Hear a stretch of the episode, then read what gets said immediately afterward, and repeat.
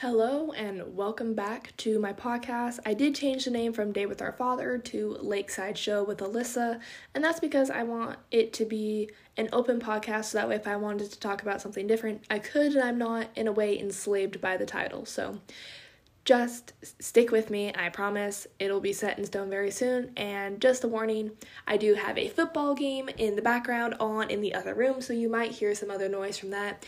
I am very sorry, but I have turned it down and I have the door closed to where I do my recordings. So, other than that, let's jump right into it. I am using my NLT Bible and my NIV Study Bible today. I really suggest both of these Bible versions to people. That way, you have a normal Bible and then a study Bible, but also two different translations, and then you can really do some cross reference and deeper study. So, today we're going to go over Proverbs 6 16 through 19. So, I'm going to start off by reading it and then we will delve deeper into it. There are six things the Lord hates, no, seven things he detests haughty eyes, a lying tongue, hands that kill the innocent, a heart that plots evil, feet that race to do wrong, a false witness who pours out lies, and a person who sows discord in a family. So we're going to talk about that first one, and that first one is haughty eyes. The it's a proud look, not meaning proud like you scored a goal in your soccer game. It's talking about the proudness of you are God, you do not need anything. And haughty eyes are known as windows of the soul and they really can show what you're really feeling. So, with that proudness comes pride and arrogance, and that is something that God says that He detests. The second one is a lying tongue. One of the Ten Commandments is not to lie. And lying, as we all know, is very bad. And God is a God of truth and He wants us to speak the truth. He doesn't want us to lie. So, lying is definitely one of the things that He does hate the most. God hates hands that shed innocent blood. Shedding innocent blood means murder. And again, it is listed in the Ten Commandments you shall not murder. Murder is terrible. Murder is you're taking the life of someone else, most likely someone who has done nothing wrong. They haven't done anything wrong and you killed them, and now their life is over. Murder is terrible and God hates it, He detests it. Heart that plots evil, or some Bibles might say devise wicked plans these are the hearts that are always thinking of evil, and then they plan to do evil. They plan to cause mischief, they plan to do bad things, and that's all they do.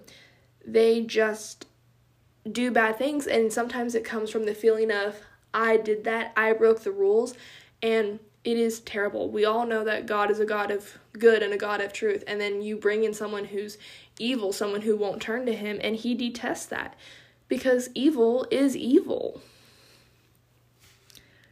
feet that race to do wrong, that means someone who, just like a heart that devises wicked plans, that is also someone who is just itching to do evil things. And they will go to it as fast as they can when they come up with something or they see something evil. They just they gravitate to it. A false witness who pours out lies. This is the second time that lying is mentioned, so we know that it is definitely something that the Lord detests because he says it in two different things in his verse about the things that he detests. A false witness is known as someone who speaks lies in a courtroom where the role of you being a witness on stand comes into play and you are sworn on stand to tell the truth. And if you're lying, you are called a false witness. That can cause injustice, meaning because of your lie, you could have been the turning factor of why that innocent person went to jail and now their life is over. You ruined someone's life because you lied and you were the false witness. And a person who sows discord in a family is the last one.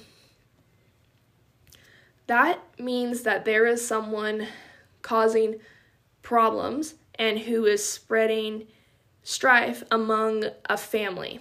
And that can cause a whole family to fall apart because you're sowing thoughts of doubt and hate and you're really doing almost the devil's handiwork because the devil doesn't want families to work out. He wants to destroy them, he wants to destroy relationships. And that is something that God also detests. He wants us to have relationships and he wants us to have a family. He designed us for those things. He we are designed for relationships. And I said that and I'm going to say it again because it is very important. We are designed for relationships with him with each other, with our family.